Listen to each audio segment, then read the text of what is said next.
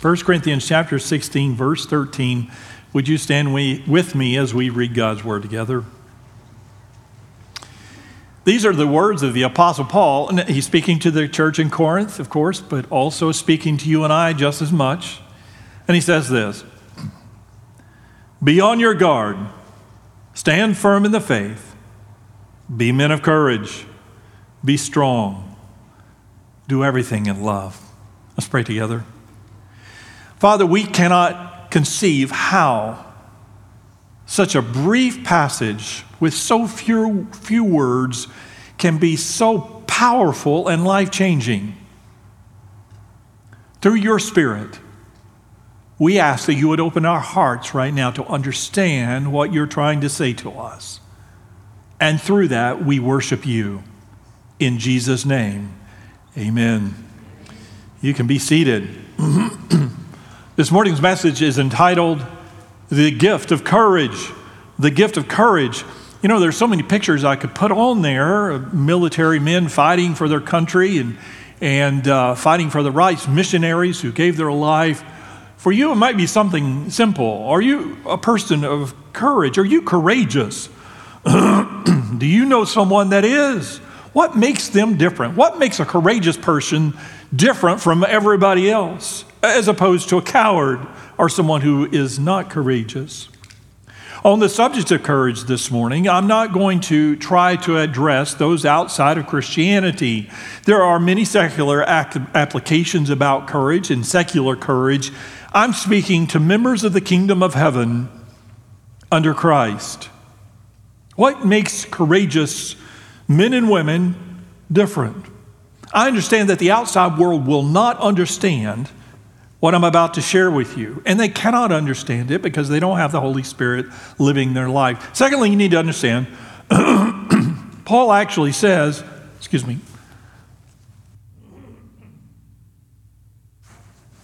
Sorry, I had a nasty cold this week. I'm, I'm over it, but my throat hadn't quite figured that out yet. So, last week we had Father's Day and we talked to our fathers, and this sounds like a great Father's Day verse because Paul says, Be men of courage. But truthfully, and Paul would tell you this as well, throughout the centuries, many of the most courageous Christians in history have been women, and sometimes even children. You don't have to be a man to have courage. Now, men, you're supposed to have courage. Paul is expecting the men of the church to fight the fight, to make the example for the women and the children, to be men of courage more than anybody else. But all people under the cross of Christ can be courageous. Don't, don't sit out there and think, well, I'm a woman or I'm a child. I, I don't have to be courageous. I, I can't have courage. Yes, you can. The Spirit will empower and encourage you as well. So, I'm going to be sharing about courageous faith. This is another kind of courage, a courage given through the Holy Spirit. It is a gift of God. This is for those who have surrendered their lives to Christ, for those who belong to Him, who believe in the truth of God's Word. And if you don't believe in the Bible, the truth of the Bible, the power of the Bible, you don't believe that the Bible is God's Word, then I don't have a lot for you this morning. Do whatever you want. You're just not going to get this. This is a kind of courage that is only seen through the Spirit of God. The word courageous means to be determined or to make haste or to make strong or mighty. The members of the church in Corinth were in a dilemma. On the one hand, they were spiritually immature. We have seen that. In fact, Paul has shared with them now for 16 chapters, and we see what a mess they were and how problematic they were. On the one hand, as they were spiritually mature, they didn't get along, they misused spiritual gifts, they were doctrinally confused about a number of things, and yet they had to face a culture that was morally corrupt, hostile to Christianity, and they were godless. To stand against that world, to stand for Christ, required courage. And Paul knew that they were going to have to be courageous. So he tells them and us four ways in these two sentences how we can be courageous. He does it so briefly, right to the point, and I like that.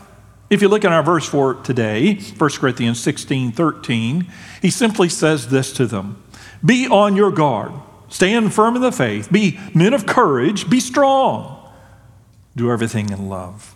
First, he tells them and tells us to be on our guard. That's not overly complicated. You, you should have a pretty clear picture of what that means right off the bat. It means to be watching.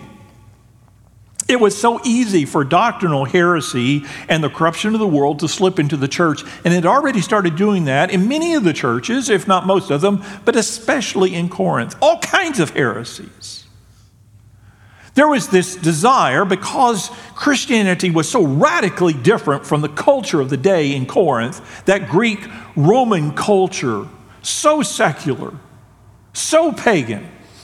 And they grew up in it. Everybody in the church, none of them were born in Christian families. It was before the resurrection of Christ.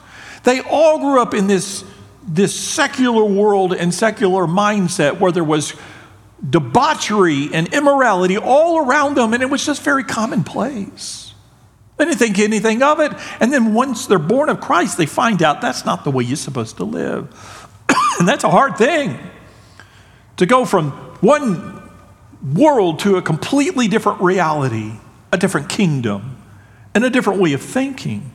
And so, as they begin to clean up their lives and the Holy Spirit is convicting them and leading them and growing them, there's the world around them going, What?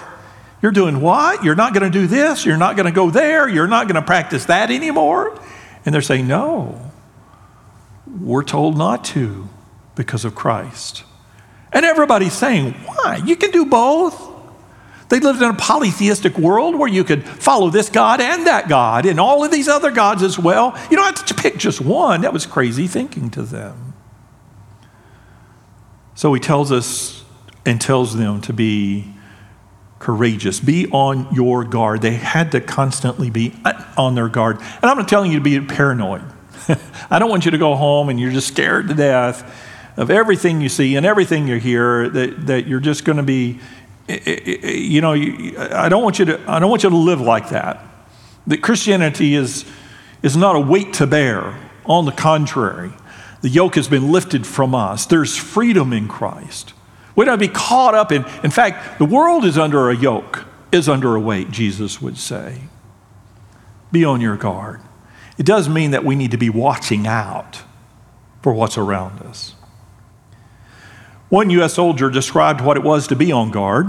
He says, When I was in the U.S. Army, I remembered we had to pull guard duty many times. The purpose of guard duty was to ensure that other soldiers, equipment, or areas were protected from the enemy.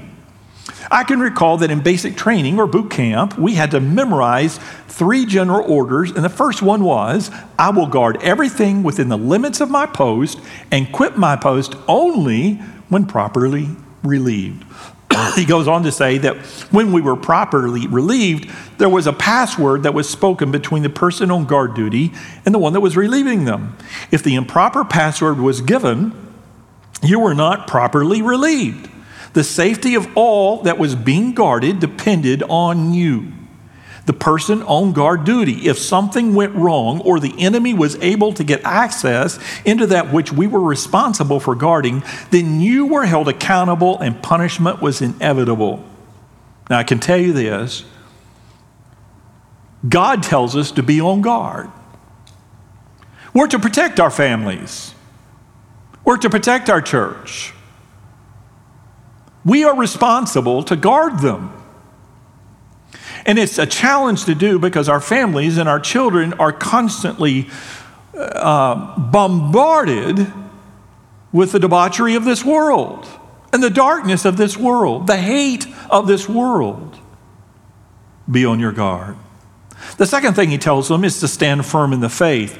Back to our passage for today in chapter 16, verse 13 Be on your guard. And he simply says this as though he knows I'm going to be making a good Baptist outline 2,000 years later. Be on your guard, stand firm in the faith. They go hand in hand, they go together perfectly. Stand firm in the faith. Paul understood that a faith that wavers, that changes uh, due to the pressures of the outside world, would ultimately make our faith worthless if this world pressures you and succeeds in pressuring you or me to abolish our faith or slowly dilute our faith to where it is powerless, then it's got us. And it does it in a very subversive way by telling us no, no, no, you can have your faith, but increase that faith to be all inclusive. And it was the same ideal in the first century. You can follow this God, but follow these other things as well. Stand firm in the faith. What do you think he means by that? There's so many great biblical examples that I could give you of God's people standing firm in their faith throughout their life. If you think about Noah, he had to stand firm in his faith and be ridiculed for a hundred years as he built the ark. Joseph was a slave and a prisoner in Egypt. He stood fearlessly before Pharaoh. He stood firm in his faith. Moses, stepping out into the Red Sea as it parted before him, stood firm in his faith. Samson facing the Philistine army, and there was no backup for him, but he stood firm in his faith, believing that the Spirit of God would protect him and guide him and give him victory.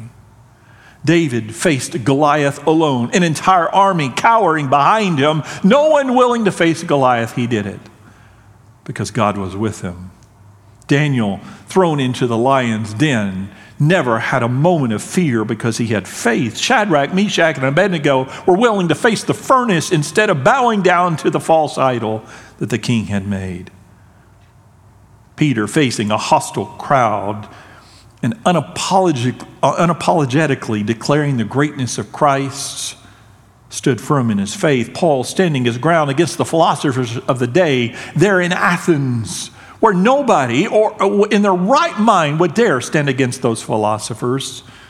Paul successfully did so. But what about us today?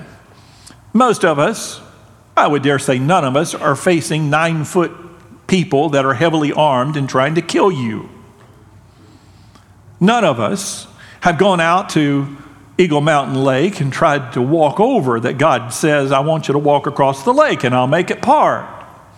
What, what is it that is causing us to be challenged in our courage in 2023? Well, we are facing daily pressure to quietly end our faith, to compromise the Word of God, to forget about God, to move on. We're told it's progressive. Every generation's told that, by the way, for thousands of years. Young people, what you're hearing at school is not new.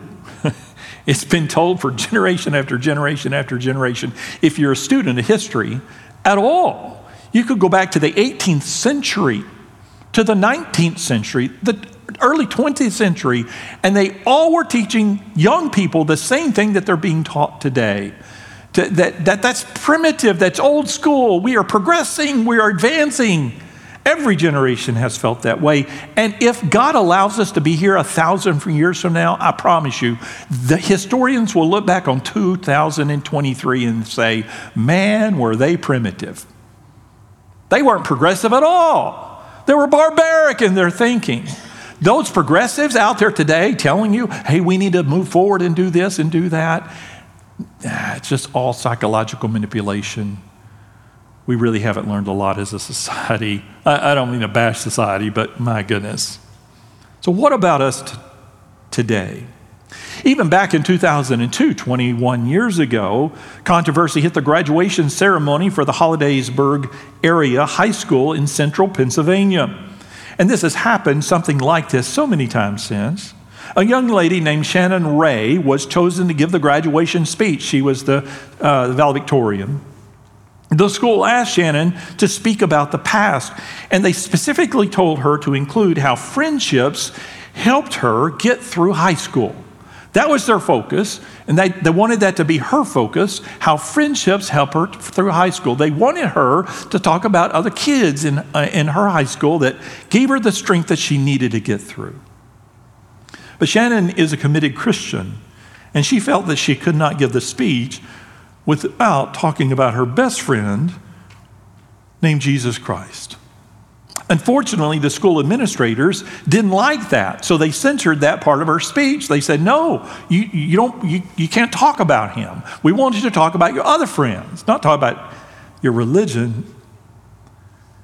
They didn't want to hear about Christ, and they actually demanded, believe it or not, they demanded that she not speak about her faith. But Shannon was determined to talk about our Savior, and with courage, she said what her school administrators did not want her to say. Here's part of what Shannon said about Christ in her speech quote, He, even more so than the people I love, has been there every day, never forcing me to do anything, but always encouraging me to stretch my limits and strive for the best He has to offer. His name is Jesus and he is my greatest friend. Shannon went on to say, It is because of him that I have achieved and succeeded, and no matter how much knowledge Hollidaysburg High has bestowed upon me, I would know nothing if I didn't know him. That's someone who was standing up for their faith. And so Paul tells us those two things be on your guard and stand firm in your faith. Young people, your parents cannot stand firm in your faith, only you can do that. And it's going to be pushed on you and pressured on you time and time and time again in the weeks, months, and years ahead. Stand firm in your faith. God can give you the power to do that. Don't give in. The third thing he tells us is simply to be strong. Be on your guard, stand firm in the faith, be men of courage. And by the way, uh, if we go to the verse for today, when he says, Be men of courage, again, he's telling the men of Corinth to do this, to be the model, but all of us are to be people of courage men, women, and children. And I think that statement, be men of courage, is the central part of all of this, and everything else around it describes how we can be people of courage. So then he says, number three, be strong. That's an interesting directive be strong. Hypothetically, okay. I mean, I don't think any of us wake up and think, you know, I'd like to be weak today. I'm going for weakness. I'm going to aim for weakness. Goal met. Nobody wants to be weak. We love the ideal of being strong. We watch superhero movie after superhero movie. The Flash came out this last week just because we like to see strength, do we not? Now, when I was young, we didn't have that. We had Jason and the Argonauts and that sort of thing. We, we had people with swords fighting battles in, in days gone by. We loved that. But all of these movies that we watch and all these books that we read have, have to do with people who were courageous, who, who, who chose to be strong. I know I've told you that my father and grandfather were barbers, and I grew up in a barber shop. And in the barber shop, dad always had a huge collection of comic books. Oh, if I'd only kept those. I guarantee my grandfather had a number one copy of Superman. Oh, if I could just go back in time and tell my granddad, would you save that for me? I really would appreciate that for my retirement. number one copy of Batman. Those are so expensive and so valuable now, crazy as it is. So we had all these comic books, and in the back of the comic books, they had things you could buy, sea monkeys, and order. Uh, there was a cardboard submarine you could order, and all kinds of good things. And I know I've told you before, there was because I was a skinny little kid. I mean, I was skinny. I was so skinny. We'd go into the local store, and Mr. Crouch, at Mr. Crouch's grocery store. This is back when we had grocery stores that were mom and pop owned before Walmart. I'm that old, pre Walmart. Uh, that Mr. Crouch would give me candy. He would give me food because I was just so skinny. He was worried about me. So I was a skinny little kid, and so they had the article in the back, and they had these, these, these cartoon pictures of, of this product that was to be sold, Mr. Olympia or whatever it was. And it was this skinny guy at the beach getting sand kicked in his face. You remember the, the one?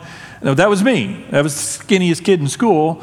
And then he, he ordered the product, he, he worked out, and then the last picture is him at the beach, and he's a big, strong guy. Nobody's kicking sand in his face now. I love that. Oh, that was my dream. How many of you and I, I I'm not going to have you raise your hands, but how many of you have not joined a, a club, a weight club, where you go in, you lift weights, open 24 hours a day, super convenient. You're going to get strong. We're going to get pumped up. How many of us have not had that dream? Or you buy weights. We had this amazing weight set I bought at a sporting goods store when I first came here. We had it in our bedroom at the Parsons back here for years. We hung all of our clothes on it. Never used it. But we had the dream. We wanted to be strong, but most of us don't look like that. We don't look like Captain America or Wonder Woman because we don't put in the hours that are needed to be strong. And so here Paul is just saying, be strong. We say, okay, yeah, whatever. All right. Well, Paul is talking about a different kind of strength. It's important to note that Paul is not giving us the option. This is a directive, it is a command. He doesn't say, if you can, be as strong as you can, do the best you can. If you're not strong, that's okay. Paul is giving us a command be strong. In the Lord, God has called us to be strong. It doesn't matter how young or old or what your fitness shape is right now, spiritually, you can be strong in the Spirit of God. Not only can we be, we are called to be that. He gives us that directive be strong. Are you being strong? Strength is not in numerical size. It's not lots of people and lots of dollars and lots of programs in our church. It, strength is knowing who we are and whose we are. So that in the middle of any storm, in the face of any challenge, we will not fall apart. Be strong. Once long ago, a circuit riding preacher named Peter Cartwright was about to deliver a sermon and was told that President Andrew Jackson was in the audience.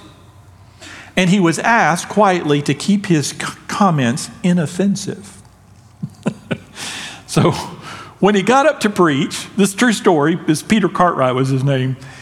When he got up to preach, one of his comments was, I've been told that Andrew Jackson is in the congregation, and I've been asked to guard my remarks. What I must say is that Andrew Jackson will go to hell if he does not repent. After the service, true story, Andrew Jackson walked up to Cartwright and said, If I had a regiment of men like you, I could whip the world. Because he was willing to stand strong. Now, I know this is Pride Month. I don't know why. Uh, there's, there's a need to push it in everybody's face. And, you know, the world is going to do what the world is going to do. I'm not, I'm not going to stand up here and just bash what the world does. It's, we read God's word, we know what's right and what's wrong and what God teaches. And, and to stand uh, firm in those principles, absolutely. But for me to just get up here and bash the world, the world is a lost place. They don't know. They don't know. But at the same time, I don't want it pushed in my face. I don't push Jesus. When's Jesus month? I think if they get a Pride month, Jesus should get a month. Yes. You know, but they wouldn't want us to have a Jesus month because they don't want us pushing Jesus in their face. They want, they want to put their, push their agenda in our face. And if we don't get on board, then we are to be lambasted and slandered. That's an odd thing. There's no redhead month. I'm offended. you know, why do we have to have a? Why do we have to do that? Push certain issues, but not other issues. Those don't qualify. It's odd that we do that. So um, I say that to say I've seen many videos in recent years and have read many news reports of parents and even students speaking to school boards and city councils, usually concerning books in the school or public library that are pornographic and almost always the speakers are Christians who, not always, but most of the time, they're Christians who are upset, even outraged at the material that's made available specifically to children, young children. But I saw one recently that really stood out to me. Not just because of what the speaker says, but also what he does not say, and I'll talk about that in a little bit. He's a minister. His name is Patrick Wooden, and he spoke to his local school board about certain books in the local elementary school libraries that deeply trouble him. In so doing, and he gets away with uh, uh, he's a grandfather, wise old preacher, by the way. He decided on his own to make a pride flag using the rainbow, but instead of gay pride, it's Jesus pride. Notice he doesn't bash gay pride in here, he doesn't go there. He simply talks about Jesus, and I like the way he approaches this. He is brief, direct, courageous, and even courteous. Watch this clip of someone standing strong and sharing his convictions. You for this opportunity to speak. And I want to take the time to first wish everybody a happy Jesus Pride Month. For the month of June, we have designated this month uh, to Jesus Pride because we love the Lord and we believe in biblical principles, and uh, uh, and we're glad to wish you a Jesus Pride as you wish the rest of us a Pride, uh, Happy Pride Month. Now, I'm standing before you today as a grandfather. I got to have wonderful grandkids. I have one who is in the age group of this book when Aidan became a brother. And uh, when Adam was born, everyone thought he was a girl. But once he came out as a trans boy, Aidan and his parents fixed the parts of his life that didn't fit anymore, and he settled happily into being himself. Aidan didn't feel like any kind of girl. He was really another kind of boy. Now, this book is for kids, five year olds, six year olds, so forth and so on. And um, this book is available in 31 elementary schools in our county. This is garbage. And whoever is responsible for this ought to be ashamed. And I want to say this there is a judgment day coming. But there is evidence that the God of the Bible is passing judgment. When God passes judgment, you know what he does? He gives people over to vile affections, vile thoughts, when they reject his truth and decide no matter what, they're going to believe what they want to believe anyway. You know what God says? He says, have at it. And it's evident that in many cases, I'm seeing judgment pass. Because there is no way anyone in their right mind can argue that the things that we're hearing today that's being placed in our high schools, elementary schools, middle schools for kids to hear and read and practice has anything to do with making them better, making America better, making our neighborhoods better. This is trash. I pray that to the extent that you can, you will rise up against this. There ought to be something in us that will make us want to protect the hearts and minds and even the appetites of our children. And many of them have no sexual appetite at all until they read this. Why are we sexualizing our children? I'm as angry about this as I can be.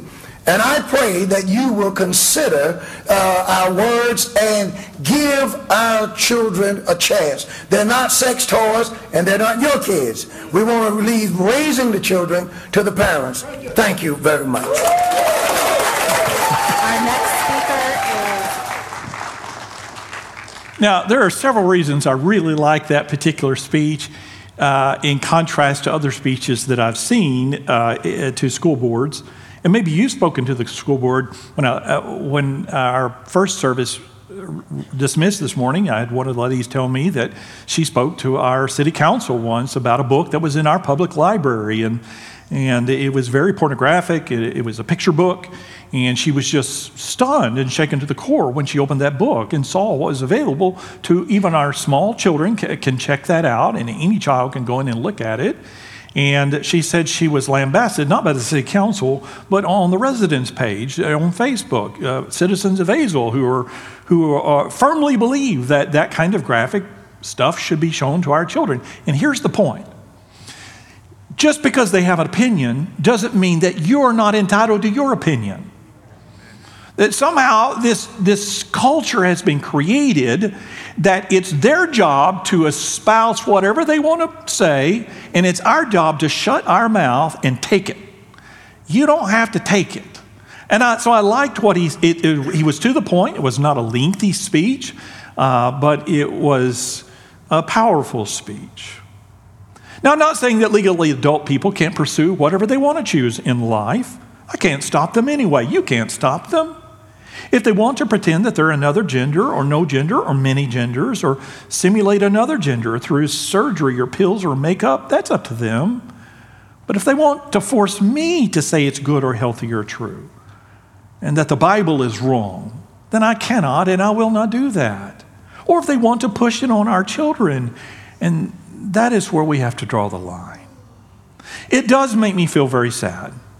I know they're looking for their identity in the wrong place, and as I've said many times, our identity is not in our gender, it's not in our attraction to others, it's not in our feelings. Our identity is in Christ. Whether you're lost or saved, our identity is in Christ. And the concern that I have is if we seek our identity in our gender or anything else, in our looks, in our money, or wherever we may look for identity, it's not there. That is ultimately going to be empty. And I've seen, and I know you have too, so many already on television that have had gender change surgery and they deeply regret having the surgery because it didn't bring them the joy that they thought they could have. And now they can't reverse it. So, apart from the Bible, what do we have? And by the way, again, if you want to have pride, I like the word pride, have pride in the fact that you were created in the image of God. That's something to be proud of. Did you know the Bible says you were created in the image of God? That's way better than gender or money or looks or anything else. You are created in the image of God Almighty. Have pride in that. Everyone was, does what's right in their own eyes in our culture now. And by the way, that was what was said at the beginning of the story of Noah. There becomes not one single standard above us. We just make up whatever standard we want in this nation. Other countries make up their own standards of what they think is right. Everybody has a different standard. And then what do you have? This generation has one standard, the next generation changes that, and changes that, and changes that, and down and down you go. And if we don't embrace that standard, as bad as it may be, then we become the target. And nobody wants to be a target. I don't want to be the target either. So we're tempted to lose our courage. Now, I'm not trying to convince you that we should storm the gates and force our beliefs on this country or our world. It won't work. This is a dark place. It's always been a dark world and always will be apart from Christ. But I am saying that we should have the courage to stand our ground. There are four reasons I want to give you real quick that I wrote down that we lose our courage. Number one, we become the minority. We've been spoiled in our country because we've been the majority now for the last 70 years. Since World War II, we really have had a strong Christian presence in our nation and even in our government, and that is not increasingly not the case anymore. And we become the minority, we just kind of want to give up. Number two, we are mocked and falsely accused and shamed into silence. I don't want to be called homophobic. A phobia or transphobic, that word phobia is a psychological term for people who have psychological disorders. Just because we agree, immediately we're called names. And nobody wants to be called names, and so we're just kind of shamed into silence. Number three, we get tired of fighting. Do you not? Now, I've never fought on the battlefield. My father fought in World War II, and I guarantee he could get up and give a testimony if he were alive today about how tired they were much of the time. They were exhausted. How many foxholes did he dig? How many, how many bullets whiz by you and you just become exhausted of fighting? And there are days that you feel like you're just fighting in vain. It's just not getting anywhere, and you just get tired of fighting the fight, so we just give up. And then lastly, there's fear. We become afraid of what other people will do, what other people will think in this world. So that brings me to the final directive that Paul gives the Corinthians. Interestingly, in the next verse, and I put this up there because I think it's very important. I added this verse, verse 14. In the midst of all of this, be on your guard, stand firm in the faith, be men of courage, be strong. But then he says this do everything in love. I told you a while ago I was impressed with the video, not just because of what it says, but what he doesn't say. Did you notice what he didn't say and what he didn't do? He never got bitter. he never became hateful. He never mocked anybody, made fun of them. Did you notice that? Now, there are speeches out there that where they do that, where they go after somebody by name, or they, they unintentionally perhaps begun to ridicule or, or mock someone or become hateful. He didn't call anybody by name, he didn't belittle them. He said what he said firmly, but he said it in love. It's okay. I don't care what this secular world tells you. It's okay to disagree with each other in love. And it is possible to disagree with each other in love. Jesus disagreed with so much that was around him, but he found ways to, to say it in a loving tone and in a loving heart that compelled people to change their life, not just turn them off. Whatever you do, do in love. Now, again, the secular world doesn't get that because they don't understand what love is. The Bible tells us that Jesus is the definition of love. And again, I told you at the beginning if you don't have Jesus in your life, if you don't have the Holy Spirit, you're never going to fully understand the definition of love as it was created by God because God is love and that was manifest through his Son, Jesus Christ. Whatever you do, whatever you say, speak to whatever counsel you need to speak to, but speak to them in a tone and an attitude of love. Mary Slessor was born in 1848 in Scotland and became a courageous missionary, famous missionary, by the way. I don't know if you've heard of her. When Mary was a teenager, she volunteered to help organize a mission in the slums of Scotland. And despite her genuine and caring efforts, many of the people, the mission was designed to help oppose the work because they felt it avoided the real needs of the community, like improving salaries and working conditions. And that's not what she was creating the mission to do. On the way to one mission service, Mary found herself surrounded by a gang that was fed up with the lack of what they felt was real help that the mission had given. The leader of the gang began swinging a weight hooked to a cord at Mary's head. The weight came closer and closer to her until it brushed up against her face. But Mary stood her ground and she remained completely still, looking ahead with courage and determination. Just as the weight was about to hit Mary with force, the gang leader stopped swinging it. He was amazed that a young church girl could show so much courage. Maybe because Mary had endured terrible abuse at the hand of her father as a young girl, she had the strength to stand up to the intimidation of that gang. At the mission, Mary learned to care for the outcast, the sick, and the poor. Her desire to serve God by loving others grew stronger as she reached out to hurting people and faced the challenges of working a mission in the slums of Scotland. Her compassion, her wisdom, and her strength and courage grew. Mary felt God call her to reach out to the people who were not her own, so she left her home in Scotland to serve the people of Africa. And there she would spend her life. As she traveled to and through Africa, the courageous young woman had come to terms with the fact that even she had fears. And everybody here today, you have fears. There are things that would cause you to tremble. Mary had once refused to cross a field because there was a cow standing in it. She was terribly afraid of cows. Mary was also terrified of crowds and public speaking. Once she was speaking at a mission meeting, she stopped and asked that all the men would get out of sight before she could continue. men intimidated her, they terrified her. While she was traveling by canoe, Mary would lie at the bottom of the boat in terror or sing loudly to endure the voyage. But she was willing to go through any fear, any terror, so she could share the love of Jesus Christ with others. Despite her fears, Mary became a, an advocate for the women of Africa and stood up against some terrible, cruel practices of the locals. For example, local customs where she was demanded that a mother of twins be put to death. They thought that was unlucky to have twins. And so they would put the mother to death along with the twins. Mary saved the lives of hundreds of mothers and their twins. One evening, Mary heard the screams of a young woman. Uh, she was tied to stakes on the ground. A man was preparing to scald her with boiling oil because the woman had given food to a starving slave man while her husband was away. That act of kindness almost cost her her life.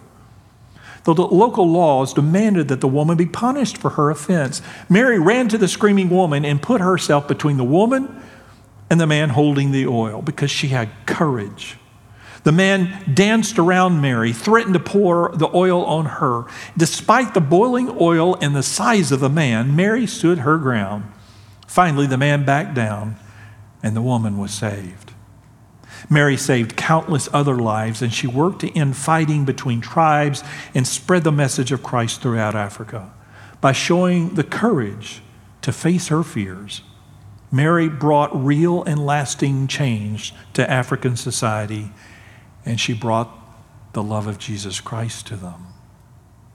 Be on your guard. Stand firm. Have courage. God will deliver you. Be strong. God calls you and expects you and empowers you to be strong in the Lord through His Spirit. And above all, be kind and be loving in that strength. Pray with me. Father, we come to you today. we thank you for these two brief verses and how much they say and how powerful they are. Help us to stand strong to realize that this world is constantly tempting us to compromise, to give up and to give in, to quit. And we just, just become discouraged. We get tired of fighting the good fight. And we allow other voices to take control. Oh, forgive us. You have called us to stand strong. Help us to be strong. Strengthen our faith today through your Spirit right now. Grant us power from on high to do what must be done, to say what must be said.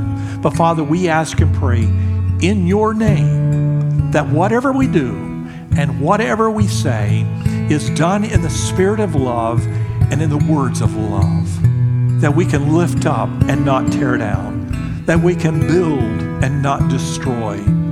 This dark world doesn't understand that kind of strength and love they move immediately to hatred and to bitterness, to mean spiritedness. There's a lot of that going around, Father. Don't let us be a part of that. Let us stand strong, be firm, just like this pastor in this video, that we share our convictions, but we should do so respectfully Only Christ can give us that kind of strength. Only your spirit can share that with your people that we can be a light to this world. Help us today to be courageous. As you're praying, no one's looking around. Can I challenge you today to do that very thing? Go to your God right now and say, God, I pray for strength. Help me to be courageous. Will you be willing to do that right now? God, give me courage. It may be God is calling you or your family to join with First Baptist Church. You want to come down and say, Pastor, we'd like to join. Or you just want to come and kneel and pray. God, grant me the courage that I need to face the trials that I'm facing. God will give you strength if you'll ask. Maybe you want to give your life to Christ. You want to come down and say, Pastor, I want to get saved. I want to give my life to Jesus. How do I do God is speaking right now. This invitation is free. Would you stand? No one's looking around. And as you pray and as you stand right now, you come.